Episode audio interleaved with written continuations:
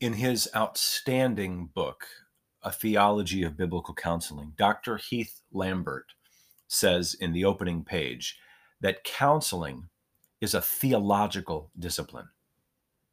Counseling is a theological discipline. Now, in our day and age, that is a strikingly controversial claim that counseling is a theological discipline. So, what I'd like to do is to test Dr. Lambert's thesis.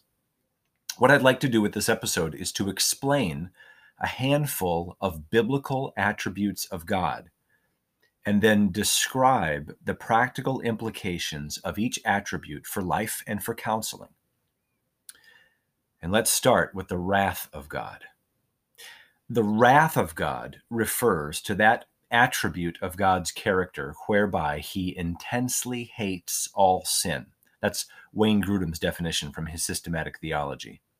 In fact, all of the definitions are going to come from Wayne Grudem in this podcast. The wrath of God is the attribute of his character where he intensely hates all sin. So God is full of wrath towards sin. Exodus 32, 9 and 10. Deuteronomy 9, 7 and 8. Deuteronomy 29, 23. 2 Kings 22, 13. John 3, 36. Romans 1, 18. Romans 2, 5. Romans 2, 8. Romans 5, 9. Romans 9, 23.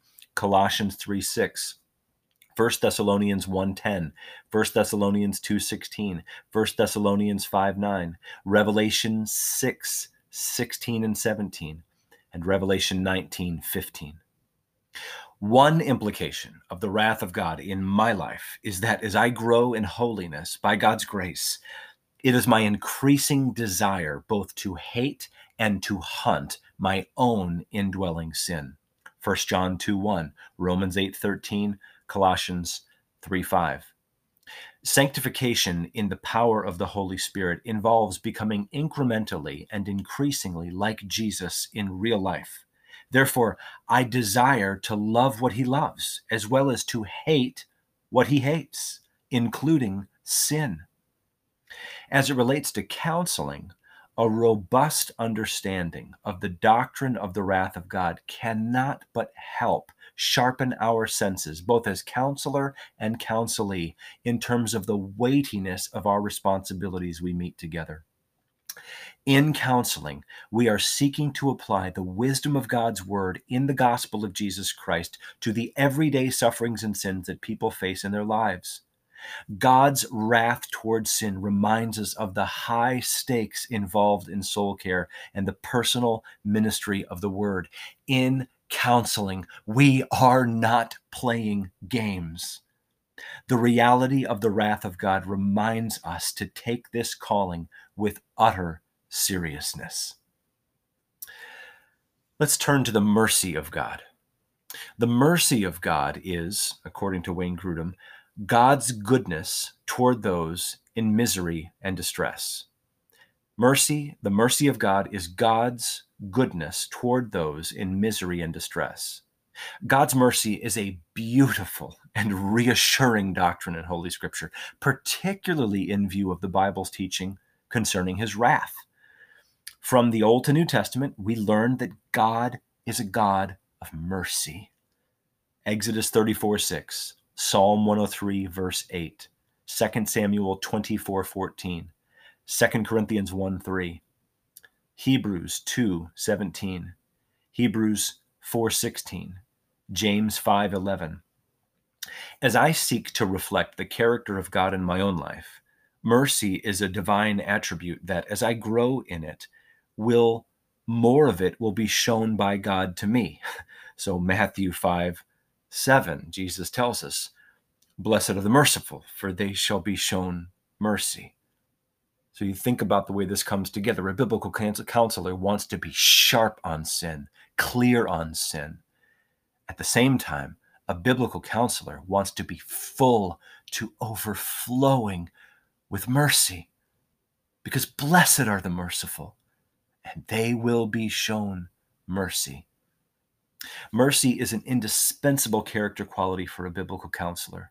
In fact, it's not going too far to say that if one is unable or unwilling to display God's goodness toward those in misery and distress, that person is unqualified to pursue this ministry of the word. Just as often as we speak of doctors with a fitting bedside manner, so too soul care physicians ought to exhibit mercy in all of their dealings with their counselees, who so very often find themselves in misery or distress. Let's turn to the holiness of God. Well, the holiness of God means that he is separated from sin and devoted to seeking his own honor. That's Grudem once again. Holiness, the holiness of God is that God is separated from sin and devoted to seeking his own honor. This is the only attribute of God that is spoken of to the third degree. Remember the words of the seraphim to one another in Isaiah 6 3. God is holy, holy, holy. We're never told in the Bible that God is wrath, wrath, wrath, as I learned from R.C. Sproul, or that God is mercy, mercy, mercy. But we are told that God is holy, holy, holy. In some sense, then, this reveals holiness to be the most essential aspect of who God is in his own being. If the Bible teaches us anything about God, it is that he is holy.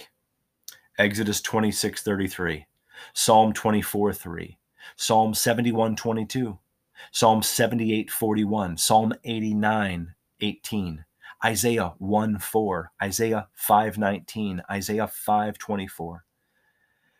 The response in terms of practical life application for the believer is quite clear.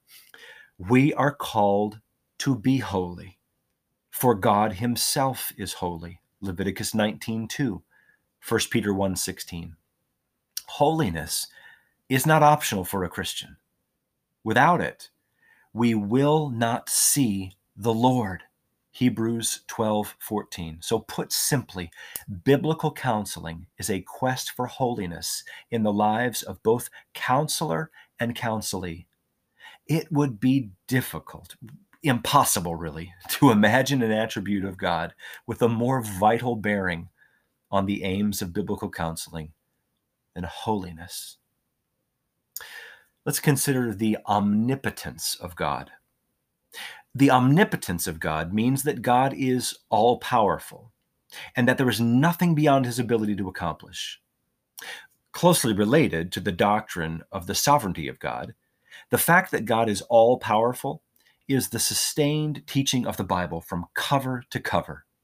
Genesis 18:14, Psalm 24:8, Jeremiah 32:17, Jeremiah 32:27, Matthew 19:26, Luke 1:37. This attribute of God holds immediate impact in, in my life in counseling. Counseling is a mighty task. And I particularly take it to heart when I consider the doctrine of God's omnipotence. No matter how weak or limited I am, and no matter how much suffering or sinning a counselee may be involved in, I know that nothing is too hard for God, since nothing is impossible for Him.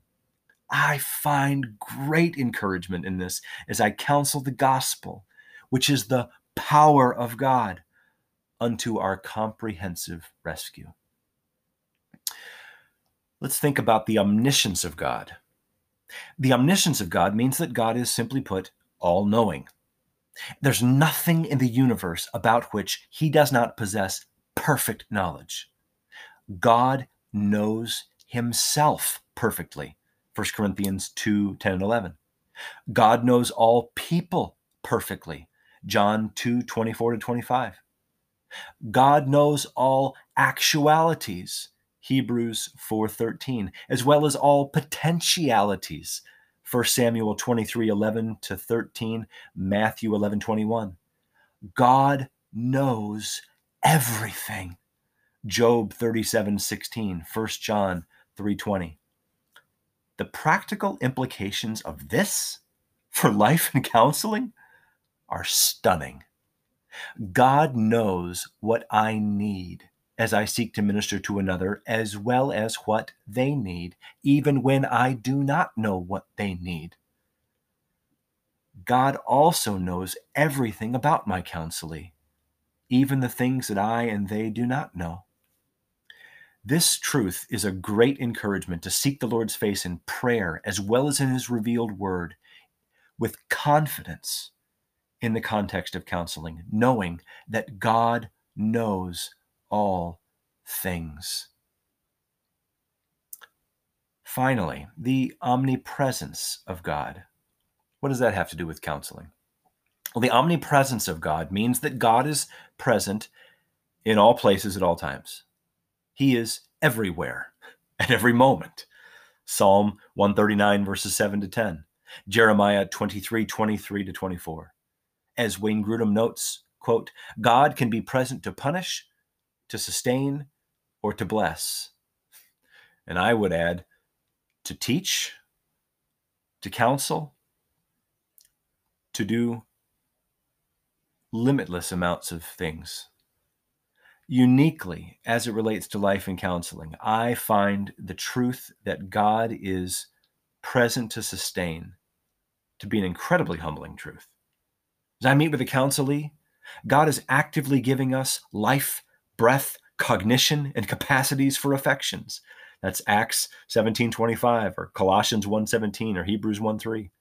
Furthermore, God is present especially through our union with Christ as he fills us with his spirit, creating and encouraging us to maintain the unity of the spirit in the bond of peace. Ephesians 4 1 to 3. As well as equipping and, and empowering me to counsel in the strength that God supplies to the glory that Christ deserves.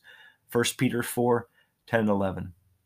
In a very real sense, the omnipresence of God reminds us as counselors that we are the least important person in the counseling room. God is present and is of first importance. The counselee is present and comes second. We should regard our counselees as significant, more significant, far more significant than ourselves. And we as counselors are third. Now, all I've done is think through a handful of attributes of God. And I think we've demonstrated convincingly that counseling is indeed a theological discipline.